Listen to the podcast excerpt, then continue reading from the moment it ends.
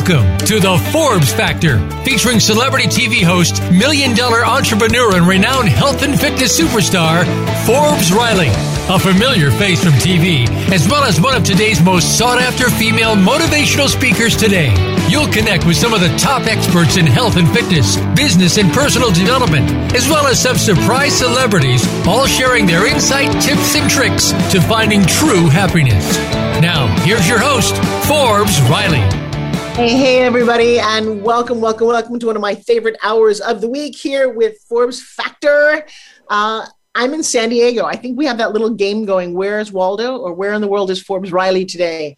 I just got back from Sacramento and spending time with Elaine LaLanne, who, if you're within the sound of my voice and you want to hear greatness, you should come to my mastermind tonight. And if you'd like a free pass, if you're not already a member, just go to Forbes Riley's Inner Circle if you're listening to this broadcast live.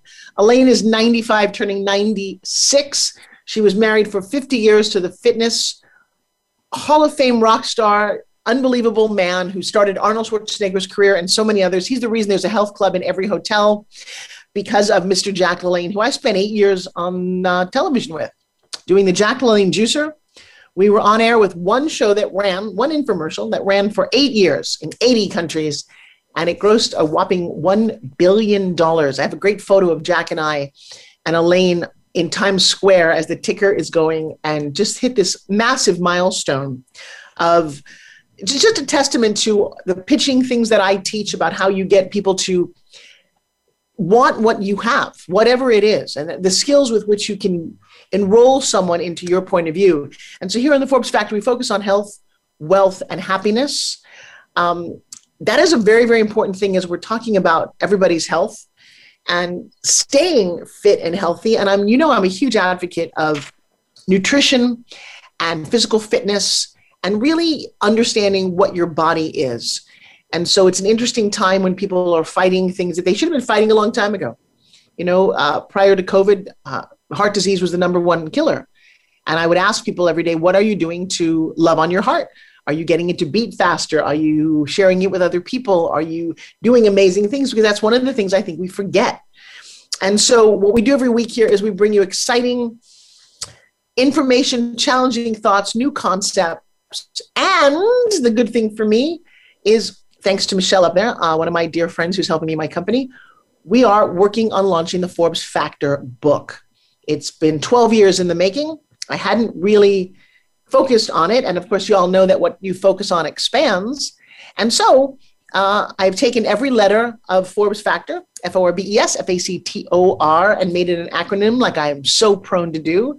For those of you who love my, my diet eating program, you know that I changed the word diet to take it from starvation and deprivation, like, oh, to DIET, decisions I eat today. And when you do that program, you can eat whatever you want and lose weight and get fit. And we've had, I don't know, 20 or 30,000 people go through the program and just find happiness. My, my favorite story about that program is that we started it in October many years ago and butted up against Thanksgiving. And the cool thing was because we teach how to make different decisions every day, uh, I thought everyone was going to fall off the wagon. I was like, I don't know how you're going to do this. And they came back with these unbelievable stories. And I think you've come to grow and love me that I share stories. I embrace your stories. I love when you get to the truth of them because you can move mountains and change lives. Wasn't it Martin Luther King who started a story, said, I, you know, I have a dream and just started speaking about it and it became reality.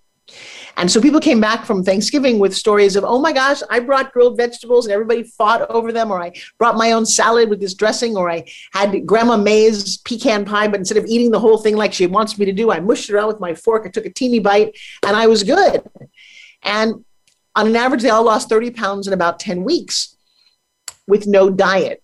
So now that I'm taking Forbes Factor and really breaking down from foundation and organization to the words believe, education, and start, things that I've built an entire empire around. I am now going to share this in a book form.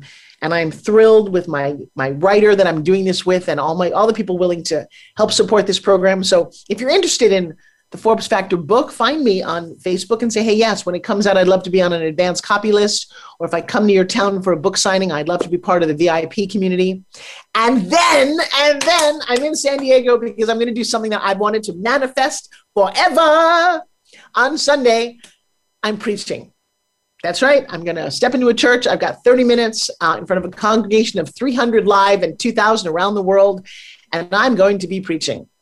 Forbes, what are you preaching? Well, tune in at six o'clock on Sunday. I'll probably be clubhousing it or Facebook living it because I cannot wait to share it. It's been a dream of mine forever to transcend some of the things that I do that I don't really talk about, about how spiritual and manifestation and beliefs and put it into words where I don't have to apologize. You know, when you're in a room full of entrepreneurs, you're always going, oh, well, you know, do I mention God? Do I call it the universe? Do I say manifestation? And I've just decided at this age and this time in my life, I'm no longer going to apologize for my beliefs. And I'm going to take people along with me because I'm on the greatest ride ever, where we literally magically make amazing lives come forth.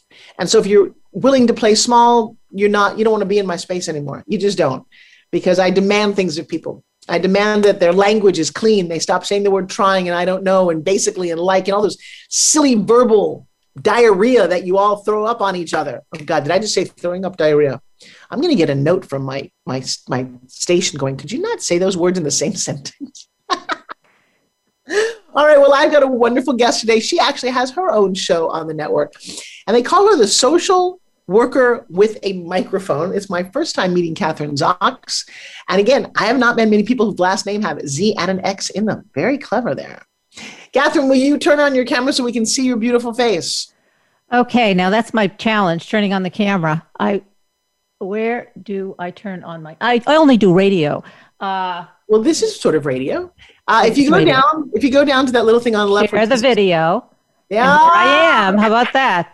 There you go. You got me. Oh God! Friend, you All have right. a face yeah. for television, don't you? Yeah. Do I? You know, I, I first I thought I was not going to be on camera, so I, you know, okay, fine, and then I realized, okay, I have to be on camera, so I had to put on my own makeup, which I don't do well at at all, hair, the whole thing, but you can't really see my hair because of the phone, so I'm okay. I think you're more than okay. I think you're wonderful. Nice to meet you. Nice uh, to meet you we share the same wonderful producer and staff, but uh, Tacey Trump has been such a little light in my life, and she's so helpful and supportive. And I said to her, I said, you know, I'm traveling, and I I have a couple of holes in my schedule. I yeah. you have that wonderful, and you were on the top of the list. Well, thank you, and I have to thank Tra- Tacey. That's great. I feel yeah, because I say, hmm, why does Forbes want be on the show? Uh, I'm your social worker with a microphone, as you know. Actually, I've been, I think it's been, I've been at Voice America for 50, I think it's close to I don't know if it's 15 years, 12 years, a long time. Yeah, I know. Yeah. I I've actually started on radio. Uh, not started, actually. Radio intersected. I was on um, Westwood One Entertainment. I actually interviewed classic rock stars for a year. Not in my wheelhouse of things I would have ever thought I could do or wanted to do, but I had a great agent who was very non traditional. And she submitted me with a whole bunch of other people who were way more qualified as former disc jockeys. And they liked me because I knew nothing about who I was talking to. I really didn't. I did not know when I talked to, to Steely Dan. I said, "So tell me about you know how you got the name for the band." And they're, "Oh, for you know, you probably heard that. It's a, it's a steel dildo." And I thought, "Yeah, no, don't think I knew that, or I wouldn't have asked it." and I would ask the most the oddest questions because I wasn't a raving fan. And it's funny when you don't know things about somebody, yeah. you come from a place that the audience is coming from of, oh, who are they? What do I want to know from them? And so, Kathryn, social working, what does that mean for you? Social working, I've been doing social work. I'm not going to tell you how many years I've been doing it, but that's what I started out doing. I actually went to law school, dropped out of law school, went into the Peace Corps with my ex-husband, came in Colombia in South America, came back, decided, well, I'm not going to go back to law school because I was sort of it was just right in the beginning, leave of absence, and decided, you know, I think I want to get a degree. I got a degree in counseling first. I have two master's degrees. Got a degree in counseling, worked in a rehab hospital, worked in all kinds of uh, really every kind of patient or client, you drugs, alcohol, rape, abuse, everything. And uh, then decided, then got pregnant, and then decided. I guess I had, I can't remember if I had two or three of my kids, but anyway, and went back and got a master's degree in social work as an older student at 36. I thought, you know, that's not that old, not from where I am right now, but it was 36 years old, got a master's degree. And then I've always, like you, but I'm not a motivational speaker. I could never do what you do. I mean, it's really interesting. It's really like I because I've been watching your shows and I've been watching all your presentations, and like you get up there, you're the only one. I like to uh, talk to people, but get they're the expert. I'm not the expert. You are the expert, and you're sharing. You know, you're pitching your expertise. Well, mine's exactly the opposite.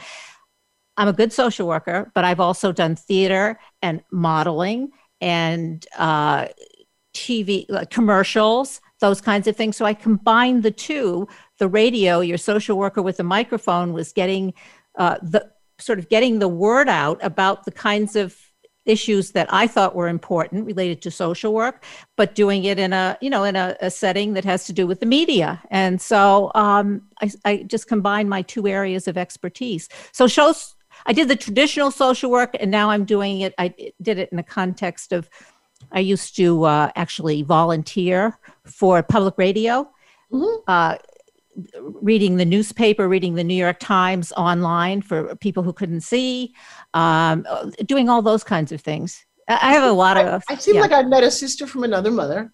Yeah. Also from New York. Uh, was going to law school. That was the trajectory, but I always wanted to be an actress, and but that wasn't a job for the guidance counselors in my high school, you had to be a doctor or a lawyer if you were smart.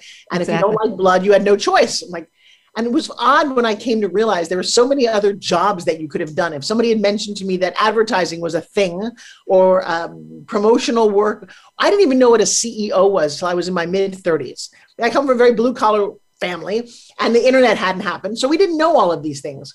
And it was odd how long my education about what the world is took to evolve.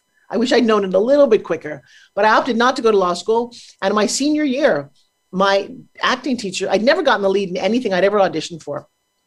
I, in fact, in high school, I used to get townsperson number three in chorus, which just made me anxious and upset. And, and I was an ugly little girl, had a bad broken nose and frizzy hair. And I just don't, I was not who I am now. Uh, although that's not true. I think I always was this inside, but nobody wanted to believe it except me. And the nose got fixed uh, when I was 15, thanks to a doctor. My dad was in the hospital for three years, and the doctor offered to fix that. And it changed my appearance, it changed everything, actually. And my senior year of college, my professor, David Richmond, gave me the lead in a Shakespearean play. And I remember when I saw that, even on the call board, I went to him and I said, mm, Help me understand. Why would you? That's a really big part. And he said to me, know, you're my ideal Rosalind. And he started to tell me all the things that he saw inside of me the strength, the depth, the communication skills that no one had ever mentioned that I thought I might have had. I wanted to believe, but nobody validated it. And when he said all of that, and I looked at him, something happened because David Richman was 100% legally blind. And it hit me that he could see me better than anyone had ever seen me. And if those things were true, on that belief alone, I could go off to New York and pursue an acting career. And I did. And I had lots of ups and downs. And I've certainly been on television from infomercials to movies. I just did a, did two movies this year. Never hit the Julia Roberts stand, you know, that level, which I guess I'm grateful for too now that I understand the whole Me Too movement at that level that really was way more prevalent in Hollywood. I probably would not been able to handle all of that. And then found myself in physical fitness and promoting products and grossing two and a half billion dollars. You're like, wow, apparently that talking skill that you've got is pretty darn good. But it sounds like you, and that a variety of skills led not to one job, but a lifetime career. Yeah, I think that's well said. I just want to go back because what movies? Because you said you did two movies this year. What what oh, movies oh, yeah. did you? So on on Netflix, I've got a movie out right now called How to Train Your Husband, and the second one that we just finished is called From Farm to Fork to Love and I play a New York food critic. And there's a small food competition happening in, I think we shot this in Kansas City, and it's a love story, very Hallmark kind of movie. And I have a fun role. And for six days in the middle of COVID, I got to go shoot them film, which was just spectacular. Then I'm on a television series on Amazon Prime called Transcend, where I play a demon. And then the most frustrating part of COVID, and I'm very angry about this, was I got the lead in a TV series playing the devil, playing Lucy, in a project called Angel Dust but I couldn't get into Canada uh, for a year and a half. They just finished shooting it. I ended up voicing over, I ended up being the voice of God, which sounds a lot like this. Very much feminine. I, I know, interesting, right? I got to be a female God. no, I know the voice of God because I too am the voice of God, but in a oh, different, really? context at the University of so here we are. We uh, University of Albany graduation, thirty-five thousand. We usually have thirty-five thousand people outside. I am the voice that you just hear on over the loudspeaker, telling you where to sit, announcing the people who go up on the stage. So it's the voice of God, they call it, because you know you can't see me, you don't, which is fine. Uh, so yeah, one voice of God to another. Well, so it's you, me, and Morgan Freeman. That's right. I love, I love him. Yeah. Yeah. So we have got three minutes to break. Uh, okay. I would love to talk a little bit about the state. So social work, does that really you, you does that entail getting people healthier? When you define that word, what do I think of a social worker? What is that for you? Oh, that's a good question because a lot of people have different uh, I guess, definitions or perceptions of what a social worker is. I mean, a social worker helps people, yes, to get healthy. I mean, I would think perhaps, uh, you know, it's a whole gestalt. Yes, they need to be physically healthy, but I think social workers traditionally help people to be mentally healthy, to help them to uh, to get along in a relationship, to take a look at their lives. The you know, they could be depressed. They could be, as I mentioned kind of earlier. I mean, could be addicted to drugs or alcohol. It doesn't have to be that extreme, but uh, think of the word counselor. Maybe that's easier. Going to a counselor. Uh, you could do group therapy. And I myself have been in, ther- and I think anybody who does counseling or does social work needs to have gone in counseling or therapy themselves. I really believe that, which I have been in. Um, and uh, usually when you get a master's degree they recommend that that you do that. So you have understanding where you're coming from before you're trying to help other people.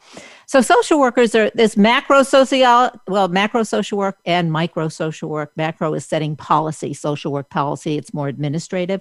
The micro is dealing with clients individuals one to one or groups um, so that's kind of basically what social work is. It's changing, especially during COVID. Social workers, psychologists, uh, you know, instead of doing things one to one in an office, they're doing it virtually online. That's a whole new field. Uh, because they couldn't see clients obviously in their office. It's a good thing for peer uh, vulnerable people, people who can't get to an office now. You actually don't have to make them get there. You can actually talk to them online, do counseling and therapy online. So, you know, that's all evolved since COVID. The good and the bad of COVID. Yeah, all right, we right. got about 30 seconds. We're going to take a quick break to hear from some of my sponsors. We come back. I want to talk about the state of mental health with people. Uh, I don't think it's necessarily getting any better, but I'm not a professional in this. Although I do a crazy thing called breakthrough where I change people's lives, and I have a very strong feeling about actual therapy. So I have a feeling we come back, you guys, we're going to get into it. okay, good. both sides of therapy, where it originated from, and who those guys, Freud and Jung, really were, and why we're listening to them in the first place. Okay. I'm ready. I'm ready to go. Yeah. All right, because I want to. I want to get into this. This is going to be a okay. lot of fun, and I want to say okay. hi to Olga and Joyce and Daniela and Namela Kai, an amazing group of people who are fans and friends, and they're on Facebook watching us. Don't go away. We'll be right back after this message.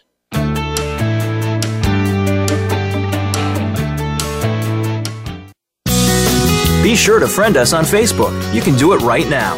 Visit facebook.com forward slash voice America or search for us at keyword voice America.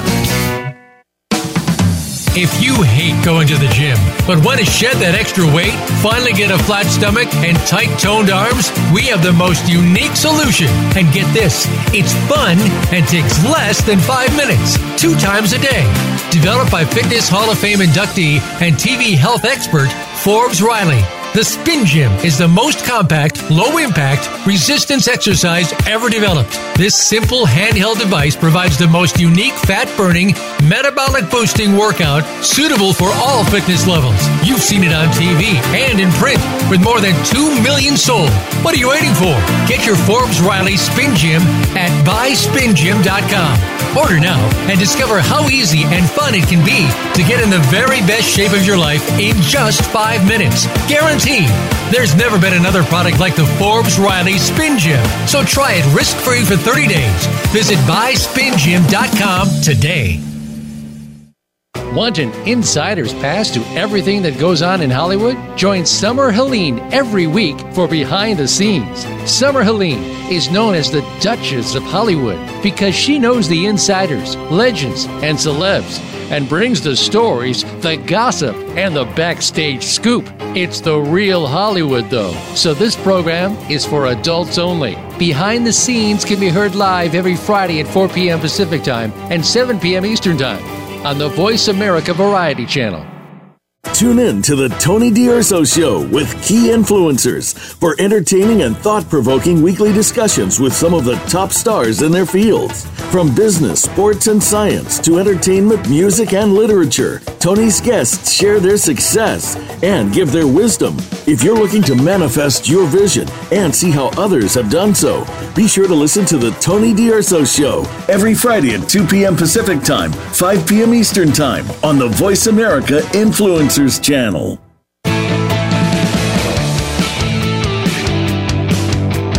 You are listening to the Forbes Factor. To call in with a question or comment, please call 1 866 472 5795. That's 1 866 472 5795. Or send an email to Forbes at ForbesRiley.com. Now back to the show. Here's Forbes Riley. Everybody, it is Forbes Riley from sunny downtown San Diego. I can actually show you guys. as I'm sitting high atop a, a building here and just having a wonderful time. You know, uh, in class today, you know, I have a class called Make Money with Forbes, which my students are all doing. We had a wonderful conversation about manifestation and my belief system about how if you dream it and believe it, you really can achieve it, whatever it is. And one of the things I want to leave with all of you, just thinking about when you say that you want to manifest something, what are the words with which you articulate that statement? So, one of our girls today, I won't say any names because my students are all watching, but one of them said what she wanted. She said, I want four to six clients for my new coaching business. And I said, You're not going to get them. That's not a mis- that's not a manifestation statement. I said, What? I said, Did you hear how you said it? So then we got into this conversation. I'm going to ask Kathryn about this about parking angels, because that is a crazy manifestation thing. And I started it a long time ago. Maybe I started as, as kind of a joke with my kids, but I would say to my kids, we're driving around, you know, looking when you go to park at a mall or something and it's very crowded, you want to park close to the door. I'd say, guys, let's ask the parking angels, parking angel, parking angels, find us a great spot. And then one would appear. And so they got us in this head that that maybe that's real. And it would happen a lot. I had a car in New York City and I always had a parking spot. So if that might be manifestation, what else can you do? So if you're going to say that you want four to six clients, the angels are like, look, I don't know. Does she want four or six? And I worked on her to get her to simply say, I want six clients. And then what was interesting is one of my other, I want six clients to do X. One of my other students today, she said, I want something about 20 fitness clients, but she has none of them. Because I said to her, I said, How many do you have? She said, I have like, well, maybe two. I said, I don't know what like and maybe are, guys. But as the architect, uh, the architect of verbal communication, which is what I think I'm going to start naming myself, the architect of verbal communication, creating skills to get what you want, and yes, is anytime, anywhere. It comes from being a magician, comes from being a motivational speaker. I don't have time on stage for ums, like, basically, you know, all those things are irrelevant words. Plus, your psychology, your subconscious is hearing the words out of your mouth. So if it's not very confident, your subconscious is going, well, I don't think she knows what she wants. And then you don't get it. And it's like this self fulfilling prophecy. So one of my students, we manifested about 50 things today, literally in class in one hour. One of my students says, I want 20 fitness students. How many do you have now? Like two. Well, but they didn't really, you have none. She had none. I said, great. I said, here's what you need to do. Here's the business plan. I said, you have no before and after testimonials, do you? She said, no. And when she started talking about what she did, she didn't really make it an enrollment. She said, I'm a fitness competitor and I've done this and I've done that. We all know about pitching. It's not about the you, it's about what you can do for someone else. I said, so you need to put out a request for 10 clients completely for free. You're going to take them through your six week program. You're going to have them sign a release that you can use their information. You're going to take a before photo, a during photo, and an after photo, meet with them on Zoom every week at least, maybe every day, depending on what your program is. And you're going to get results. And she's like, oh my, that sounds amazing. And then one of my other students said, Well, why don't we all in this class volunteer to be those 10? Bam, literally within five minutes of creating this, she had her case study group and now she's on her way. She manifested all of that. So, manifest begins with you creating a belief that you're willing to speak. I came down to San Diego yesterday, got on a plane at two o'clock in the afternoon, had no place to stay. Had no idea. My kids are here somewhere, but they were uh, they were they were not feeling great. So I said, I'll just stay somewhere. And I said in my head, someone's going to put me up tonight. Now I can afford a hotel room. It was not about that, but I like to test my parking angels. So I said, someone's going to put me up tonight. And then I left it, let, just let it go. But I said it with an intention that that's already a done deal. And then one of my friends said, Oh, hey, I heard you're going to be in San Diego. And, and he's a big entrepreneur. And I said, I would love to speak because that's what he was doing before I left two years ago. And I said, I'd like to speak if you have an event coming up. Within five minutes, he called back. He said, I don't know if you've ever spoken in church, but I'm happy to give you 30 minutes to speak in church. Well, he didn't know this, but my angels do.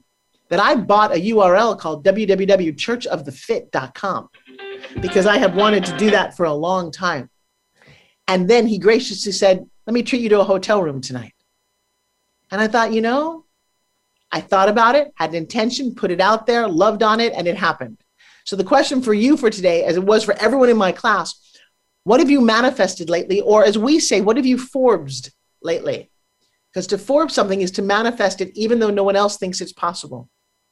Be specific, be intentional, and take a moment for all my Facebook friends who are watching. Put it in the chat. What's one thing that you want? Because you will not get it if you don't tell anyone about it. This art of enrollment, it's everywhere. And so, Kathryn, as you're listening to that, what's one thing that you've manifested that nobody thought that you could? Uh, I think probably being on the radio, getting my own radio show, uh, and being able to get an audience. I mean, I grew up in a very patriarchal family actually a privileged family. You know, you said you came from a working class family. I came from the opposite. I was very comfortable, you know, go to school, get a degree, get married, do the right thing, uh, pay forward, uh, volunteer, all of those kinds of things, which I have done, but not necessarily get out there and get your own radio show amongst and all the other things that come along with that. So, um, I guess that answers your question. I mean, I would say that would be, I mean, you know, that happened a long time ago.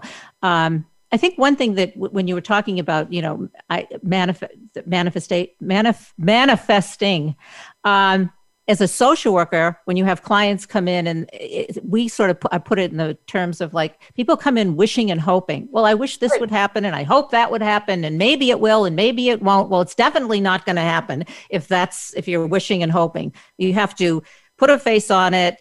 You have to define it. You have to have a goal. You can't reach a goal unless you have a goal. If you don't have a goal then you're not going to reach your goal. So you know it's a little bit different i think in terms of when you are treating clients. And actually it's been a while since i've actually been doing one to one and treating clients because i'm doing the radio show amongst other things. But yeah so you um you have to you have to have a goal and you have to define it and then you're on your way to reaching that goal. But another thing that you did which uh, you said when you came and you didn't have a place to live you know you have a place to live you could you could have gone to a hotel but you didn't.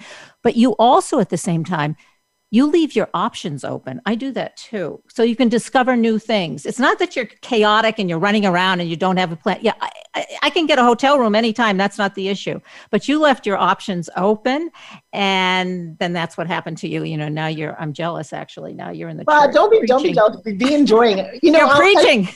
well, I, I am preaching. And even what happened yesterday, and what I love is having a platform to share this so here's another goofy moment that happened yesterday. And maybe it's because I stopped to appreciate the moments that they become something worthy of talking about. But I was renting a car. So Joshua and I have been talking for a while. We went down to Costa Rica for two months. Again, had no idea we were going down longer than a couple of days, ended up two months.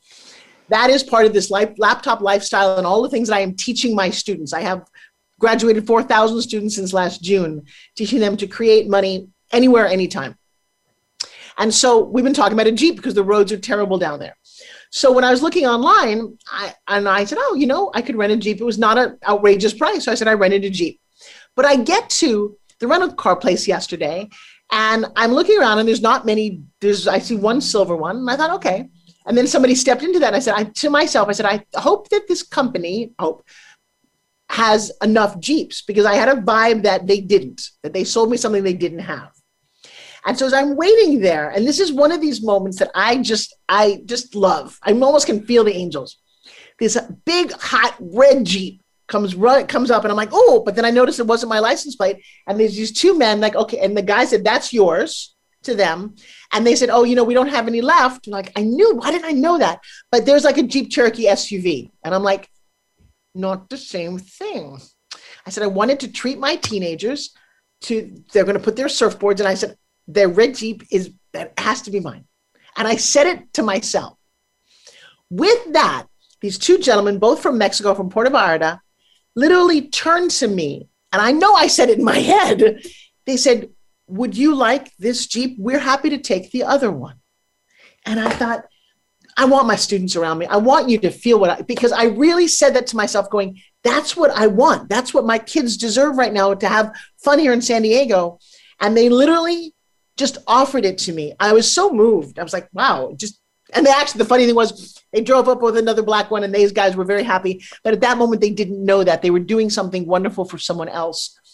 And so it is about having a lightness, not being angry when things don't go your way. And I, I'll share one more story I don't talk about very often. And Kathryn, look, you're making me want to do my social work. I'm, I am preaching. but there's moments in life when they don't doesn't go right, doesn't go the way you think it's supposed to go. For example, the plane, it's delayed somebody cuts you off on the roadway. How do you react to it? Well, I'm going to give you a quick little story, two stories really fast. One, I have a ticket on Flight United 93. That's the plane that crashed into the ground in Pennsylvania on September 11th. I didn't end up getting on it because I got rerouted that night as I was in New York City. Rather than go to Washington, the woman behind the counter said, Look, just go straight to Denver and go home tonight. That saved my life. I never look at. I, it doesn't matter what happens with the plane. If it's, I'm like, great. I'll go have a coffee. I'll sit here. I'll, I never, ever, ever, ever think I have to be somewhere because I wouldn't be here. And the second one, which haunts me to this day, I just bought this beautiful Lexus SUV. My baby daughter is in the back, and she had a tendency to throw up when she. Mm, anyway, I'm at a light, big, big intersection in Los Angeles, and just as I was thinking that, she throws up in my car, my brand new car. And I had this moment where I turned around and I saw the car next to me with a couple of kids. And I'm like, oh my God, really? And I'm, as I'm having this moment of, oh God, really? Talk about a new car, icky smell. The light turned green and I didn't go because I wasn't focused on it, but I saw the car go next to me as a semi truck took out the entire car. And I often think if I'd stepped on the gas, how different my life would be. And so for all of you, you just inspired the story. Kathryn I haven't said that story in 10 years. I don't even, I just got chills. That when things don't go your way, even though you're manifesting everywhere, you might not get, well, Forbes said, if I just believe it, I could get it. it doesn't work that way. But there's a gratitude of what you do get when you get it, or even to observe my little red Jeep story. It's such a tiny little story, but it builds my sense of confidence of wanting to believe that manifestation works. And I tell you all the time, you don't have to believe in it for it to be real. You don't have to believe in gravity for it to work. Look, I don't believe in gravity. It doesn't matter. Gravity doesn't need me. Manifesting doesn't need you to believe, but when you do believe, things happen. And there's a joyousness to your life that people in my world, in my trainings, all, all experiencing. And so I'm going to invite you from, I mean, I'm looking at Olga and Sherry and Daniela. Daniela's talking about Forbes because of you. I just moved to, to Florida and there's all these beautiful things happening. And maybe you just have to stop and notice the little things because everything around you is a manifestation of your beliefs. Kathy, that's why you and I are talking. Somewhere in your mind, you're ready to up level or whatever. Who knows? I don't actually figure it out. I just appreciate it and have an awesome sense of gratitude for my daughter throwing up for two Mexican men who I'll never meet again who gave me a bright red Jeep. And just being grateful for the little things in life will make your day and your life so much more fulfilled. Now, can you do that every day? I mean, those are examples. Those are really chilling, like you say, examples like, oh my God, I wouldn't be here today. But what about on a daily basis? Because there's always obstacles. We wake up in the morning and it can begin with obstacles. And so, do you handle, well, how do you handle those kinds of obstacles? The Just exact same way the exact same way. So give me some obstacles and I'll show you what I do. All right, I'm going to give you one that might sound absolutely ridiculous, but now I have this. I'm like my kids call me the uh, the comply the uh, uh, mask compliance person, which I'm going around. Don't you? Shouldn't you be wearing a mask? Okay, so I, I think before the show started, I told you I was just in LA flying back from LA, and we were on, uh, and I'm going to say it, we were on JetBlue, and we were in the Mint class or whatever. It's like business class, but it's called Mint. I don't know if it, anyway. Okay, fine. So I'm there with my boyfriend partner of 30 years. That's a whole other story because we've been together 30 years, but we're not married, which is great. Um, so I have to read your book, How to Handle Your Husband, but I don't have to worry about that. Well, but okay, so wait, before you get to your big story, Yeah. I have a question for you. Okay. Are you guys together for life? Well, that's a good, well, for whose life? I mean, Well, no, but is it, is it a commitment you've made that you guys are partners? yes, we are partners and we have an interesting situation because, yes, we are. We're monogamous. We both maintain separate residences so we can either be together in in my place or in his place or uh, we so we can be separate when we want to and we can be together when we want to but we're mostly always together yes I did i answer the question because yes Well, we, no, no, well, i yes. was married for 20 years and i had my kids and you know I, i'm you know Baby girl, I'm in the same situation, which is fascinating. I was Oh. married. Now I'm in love with the handsomest, sexy, most amazing man in the world. Together Okay. for five years, and we're going. I don't want to call him. We're not married um, yet. We want to be. Uh, I have a little other issue to get rid of, like my ex-husband, but I'm not. So, but I we now take in. I watched the other day for the first time. He called me his wife, and I realized what that means for us is we're not boyfriend girlfriend. We you, because that means you just kind of met and you're when you're committed to somebody. I think there needs to be another word. We may we'll get married at some point. I can't wait to do that. But in my heart and for people's perception of how serious we are to each other, I now am saying the word husband because otherwise it doesn't seem as real. And So- I don't want to use the word. I am. I'm not anybody's wife. I, I, I'm- I, I say partner, which could be business partner or it could be my lesbian gay partner. It's not exactly the right word either because this is my boyfriend. Boyfriend's too young for somebody my age Right. or girlfriend, but not wife because that, as you say, there are all different kinds of attitudes that people have towards wives and husbands. That's not us. That's not our relationship. And I think you're that's so interesting. You know Yeah. what, Kathryn? If I called you a goddamn asparagus, yeah. you'd go, that's not horrible. But what if I told you in my culture, asparagus is a horrible person? But you're like, asparagus, who cares? So it's interesting how you define wife and husband. And I will tell you, for me, because Joshua is 17 years younger than me, I am loving the fact that I get to be his wife because to me, the connotation when someone now looking at us means that we have chosen each other for life. It doesn't mean I clean up his underwear. And I, it's funny, but because you have a different definition of it. All right. So I don't want to stop that story. But when No, that's absolutely true. I do have a like, different.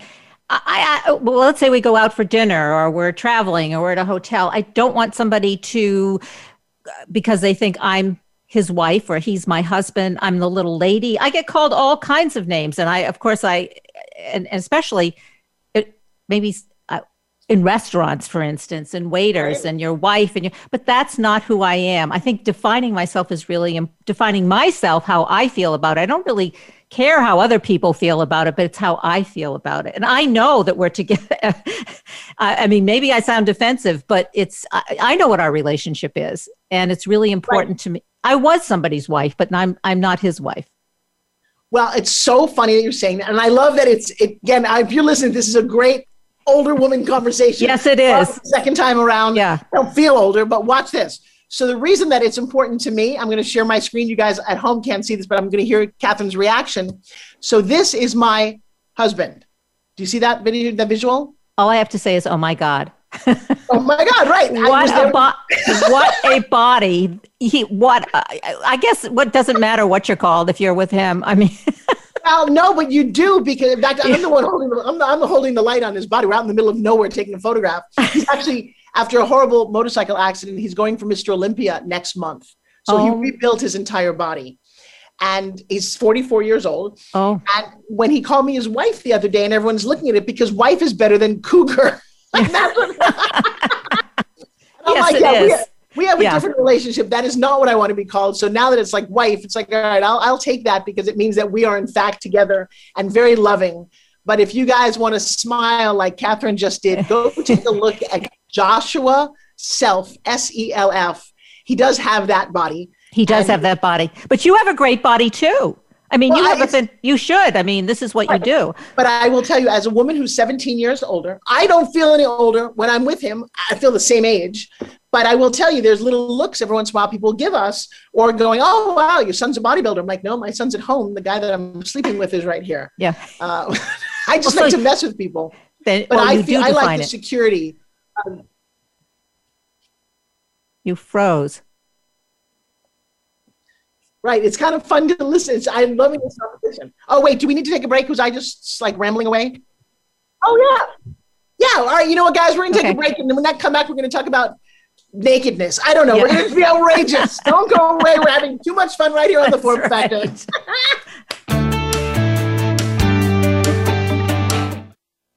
We don't follow, we lead. Join us, the Voice America Influencers Channel.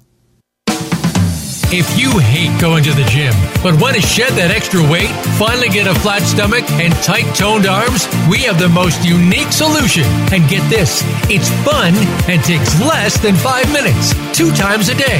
Developed by Fitness Hall of Fame inductee and TV health expert Forbes Riley. The Spin Gym is the most compact, low impact, resistance exercise ever developed. This simple handheld device provides the most unique fat burning, metabolic boosting workout suitable for all fitness levels. You've seen it on TV and in print with more than 2 million sold. What are you waiting for? Get your Forbes Riley Spin Gym at buyspingym.com. Order now and discover how easy and fun it can be to get in the very best shape of your life in just five minutes. Guaranteed. There's never been another product like the Forbes Riley Spin Gym. So try it risk free for 30 days. Visit buyspingym.com today.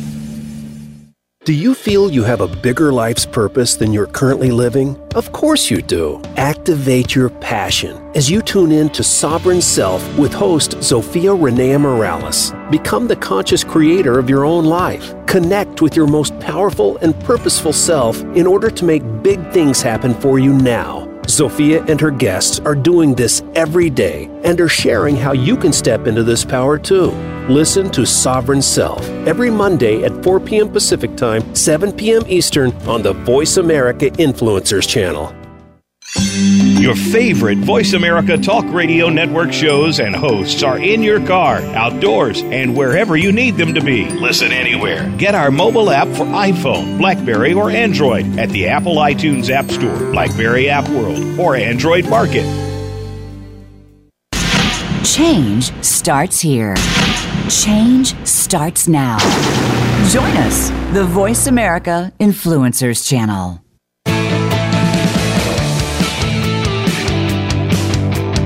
You are listening to the Forbes Factor.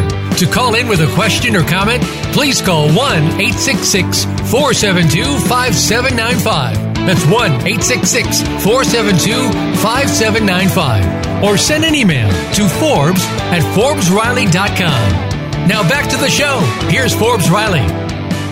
Hey, so right before we left, we were showing amazing pictures about Joshua's physical body, uh, which is absolute perfection on every level. However, let me share something with you guys. It's not that much fun. Somebody said to me the other day, Oh, I want a body like Joshua. I said, That's great. Spend two hours a day in the gym. He is 100% vegetarian. Uh, and he eats every 20 minutes, whether it's a sweet potato or a nut, but it's not much food, very strict uh, caloric intake, and two hours every single day. And that person said, Oh, I don't want to do that. Then I simply said, You don't want a body like Joshua. So be very careful what you wish for. You can't just manifestation is not, oh, I just want to wake up and be 20 years old, you know, be 20 years old. It doesn't actually happen that way. But could you wake up and say, I want to feel like I'm 20 years old and remember to do things like a 20 year old? And the answer is yes. So I go roller skating on Sundays with my kids. I've been doing that since they were three years old. Every Sunday we roller skate because that's what mommy loves to do. I go out disco dancing or I jump out of airplanes or I went rappelling. That's what 20 year olds do. Well, a feel 20. If you said you want a body not quite like Joshua's, but you want a better body, I'll show you what to do. Here's the regimen to do it. Here's how you go to the gym, blah, blah, blah. So you can't just, manifestation is not hope. It is not blind wishing. I don't wish for something. I look at what I want. I imagine that that's what it, and what does it take to get that? And so that's what we've been focused on. And how do we do that? So, Kathryn, I'm going to assume that in your life, you've created a lot of things, a lot of different jobs that you've done, places you've lived, a partner that you're loving for the second time. You know, when you met your second partner, what were you looking for? I wasn't looking, actually. I was with my first, I was with my husband. We were in a restaurant. Obviously, we hadn't been getting along. You know, we we had our issues, we had our problems, uh, and my I can't believe I'm sharing this story, but I'm being interviewed. Okay, well, I'll tell you the story. Anyway, so we're at this restaurant, and my partner now walked in, and uh, there weren't many people in the restaurant. He was at the bar. We're at the bar. We start talking, and I, I don't know what you would call this, but it was like, oh my God, there was something about him, and there was something about me, and um, we connected. And so that was kind of the beginning for us and the end of my marriage and the end of his as well. I mean, you know, we didn't have these great marriages that just happened like no, that. But, but so anyway. let me let, so let me backtrack Yeah. as the Okay. manifestation angel here. Yeah. You said you weren't looking. Absolutely, you were. Yeah. What happened was your relate your current relationship wasn't as happy and fulfilling as it has been at one point, and it was waning as relationships do. And I'm not sure why we don't appreciate and understand that. It's not divorce is not a bad thing. It is the end of a chapter. And if you've ever read a book, every chapter has an end. Every book has an end, but it has lots of chapters. I'm no longer in high school. I'm no longer in college. I close that chapter. I'm not living in New York. I close that. Can you close a chapter on people? And I'm not sure why we don't celebrate that. Saying, you know what? I did, I had kids with you. I had 20 years with you. I loved you. I don't feel the same way. It's time to move on. And I'm sad that we don't take such a comprehensive adult look at this because it is hard. It is confusing on so many levels, but then it also had stigmas to it. Well, that's not the case. So in your mind, you were like, I wish this were, and I'm sure you might have even said it. I wish this were better. I wish I wish I could feel better about myself being together with a partner. And all those things that you were thinking and were ready to receive happened to be in this person who was also at that same point in his life. And that spark was a timely spark. And it makes so much beautiful sense that you found each other at that moment and transitioned from a one relationship to another. Yeah. And, And I don't you think also, Forbes, you also have to be able to let go? I think people have a lot of difficulty letting go. This, like you're talking about, you know, close this chapter and open a new one. You can't open the new one until you close the old one. And people hang on to tho- that old stuff that's not working. And to be able to see that and to let go and to grieve it. I mean, you talk about social work, that's part of it. To grieve the loss, it, you know, it's, it's, and, and then go on to next. I don't do that well. I actually hold on to people and cars and homes too long uh, because I did not have a lot of those things growing up. So I've kind of identified why I am a hoarder of people. Uh, I'm not in my house. I'm very neat and organized. However, I do hoard clothes, which is a funny thing I had to notice about myself. I have clothes from high school. I've always bought very unusual, specific pieces that I knew I would never find again. You can't go get it's not- a button down shirt you could get at Macy's. These were boutique items that I've gotten and I kept them and they're like my friends sometimes. I'll put them on and they're very unusual. My kids are like, "Mom, you have the craziest stuff." I have a pair of shoes that have a panda as the heel. I have some very clever things and I I'm not letting them go. But I also do that with people. My first boyfriend ended up at my wedding. I didn't get married for 30 and I just talked to him yesterday. We know each other for 40 years. And I'm talking like my Josh was like, "Who are you talking to?" I'm like, "Mm, she kind of John, and he's married, and I don't. We don't have anything to do with each other, but he. It's like having a brother I never had. I had a very small family. I have no family left, and so I collect people. And you do need to grieve. You know what I'm grieving right now? How old are your children, Miss Kathryn? My children are 44, 41, and 38. Three boys. Wow! Congratulations. Three boys th- and three grandsons. Oh, I love that. So my twins Babies. are 18 and they just graduated high school. And I am grieving, I can feel it, the little toddlers. I'm looking at other Yeah. people's little kids going, I, wa- I can't, and I won't be a grandma, knock on wood, hopefully for another 10 years. But I'm like, I missed my, where's my little babies? And I'm feeling like I need to let that go.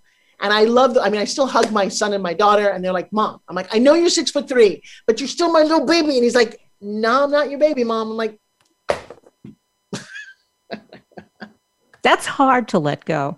I know. I know, but it's the same process. You have It to, is the same process. But I must say, and I wasn't one who wanted to be a grandmother either. And I had my kids in my 30s, and my kids didn't have kids in their, till their 30s. So, you know, we're not young. But uh, these twins, they're twins. They're three years old, a set of twins, and a five year old. It's great. And it's so you get back all that stuff you're afraid of letting go of now because in 10 years, hopefully, you'll you'll you'll get that back in spades, really. It's great. and, and I'm looking forward to that. Yeah. So, all right. So we're talking about manifesting. Let's give me Okay. another example of not that massive. Give me another example of something how I manifest every day because I do this every day, all day. How I manifest every single day when I wake up in the morning, you mean? Yeah, yeah. What do I do? What do uh-huh. I want? Well, because I guess the question is, Kathryn, you've done a lot of things in your life. What's next? That's a good question. I think the whole, I'll tell you one of the things that bothers me. Now, maybe not you because you're younger than I am. Um, aging. I think aging is an issue. And I do, uh, you know, I'm concerned with, I know the word diet is not a good word, but I mean, I know how much I've weighed. I know how much I've weighed. And every, for the past umpteen years, every day, every event, I can look at pictures, I can look at photos, I can tell you how much I weighed. I weighed Uh-huh. 105, I weighed 112. You left me. No, no, no, I'm listening. I'm listening. I'm getting something. What is it?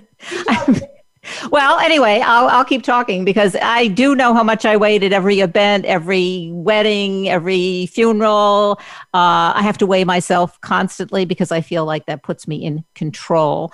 And I guess, yeah, you're back. Good. I am back because I have the coolest fitness product that you Oh. need get. If if weight is something that confuses you, my I mean, girl, I, yeah, well, I stay thin. I am thin, but I have to feel like I'm in control by weighing my, if I can't weigh myself, let's say I'm traveling and there's not a, a scale in the hotel, it drives me crazy. I have to go to the spa and weigh myself. Is that a bad thing? yes, yes. Okay. You are because it's too small a focus, and it's and honestly, if you ever need to, I can break you through that.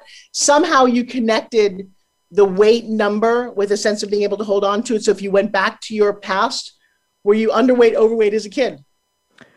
Uh, as a kid, I uh, no. As a kid, I was normal. I would say, you know, as a teenager, I did some of that stuffing and starving stuff you use, you know, and the diet, you know, dieting one day, eating uh, what was that stuff, tab and carrots, and then the Uh-huh. next day eating, you know, over gorging and stuff. But I was pretty much always the same way. The fattest I ever was when I was in Colombia. Women gain weight when they in the Peace Corps, or they did, and the men got skinny. Well, I'm not sure. So I came back, but then I lost the weight. Well, so one of the things I manifested, all kidding aside, this is actually called a spin gym. And this actually is my company. And it is a thing that spins at 125,000 RPM. And I do this every single day. And everybody in my world has one because I'm also about being fit. And weight, that's an interesting sense of control for you. Yeah.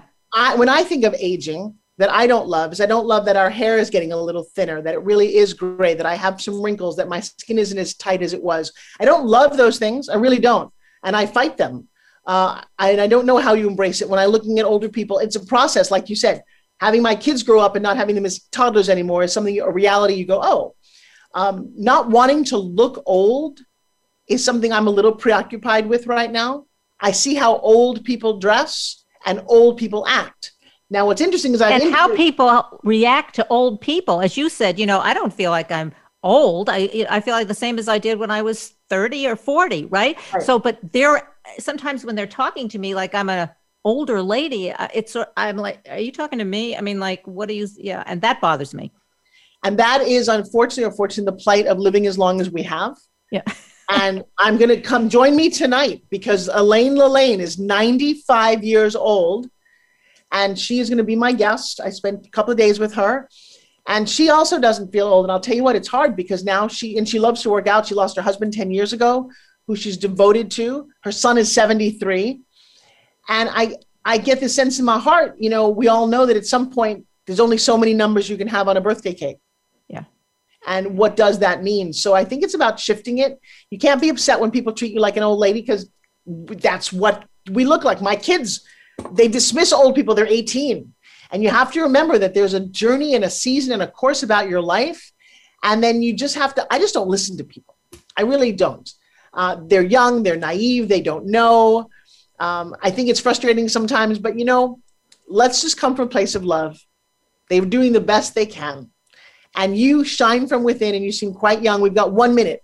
in about 10 seconds. Give me one thought for the week because my time is up on our show. One thought for the week. Well, I guess the one thought for the week is oh, you know, I had a guest on my show. Okay. And he kind of, this is my thought for the week. He wrote a book called, I think, 4,000 Weeks. 4,000 weeks. That's all we have in terms of how long we have to live. I think if we live 4,000 weeks, you would be live to 80, and we're not all necessarily going to live to be 80. So think about what you want to do in those 4,000 weeks. I've never quite put it into those terms. We always talk about years. 4,000 weeks. What do you want to do with it? How are you going to live your life? I love that. We're out of time. My amazing guest, Kathryn Zox. At some point, maybe I get to be a guest on your show as well. Yes, you oh, have my- to be a guest. Absolutely. And thank you so much for having me on the show today. I love talking to you. We got lots more to talk about. you are wonderful, guys. Yeah. I love you in Forbes Factor. I'll see you again next week. Make it a great one. Bye.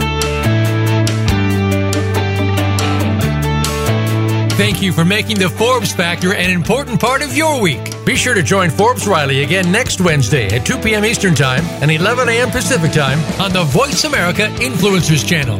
We'll see you again soon.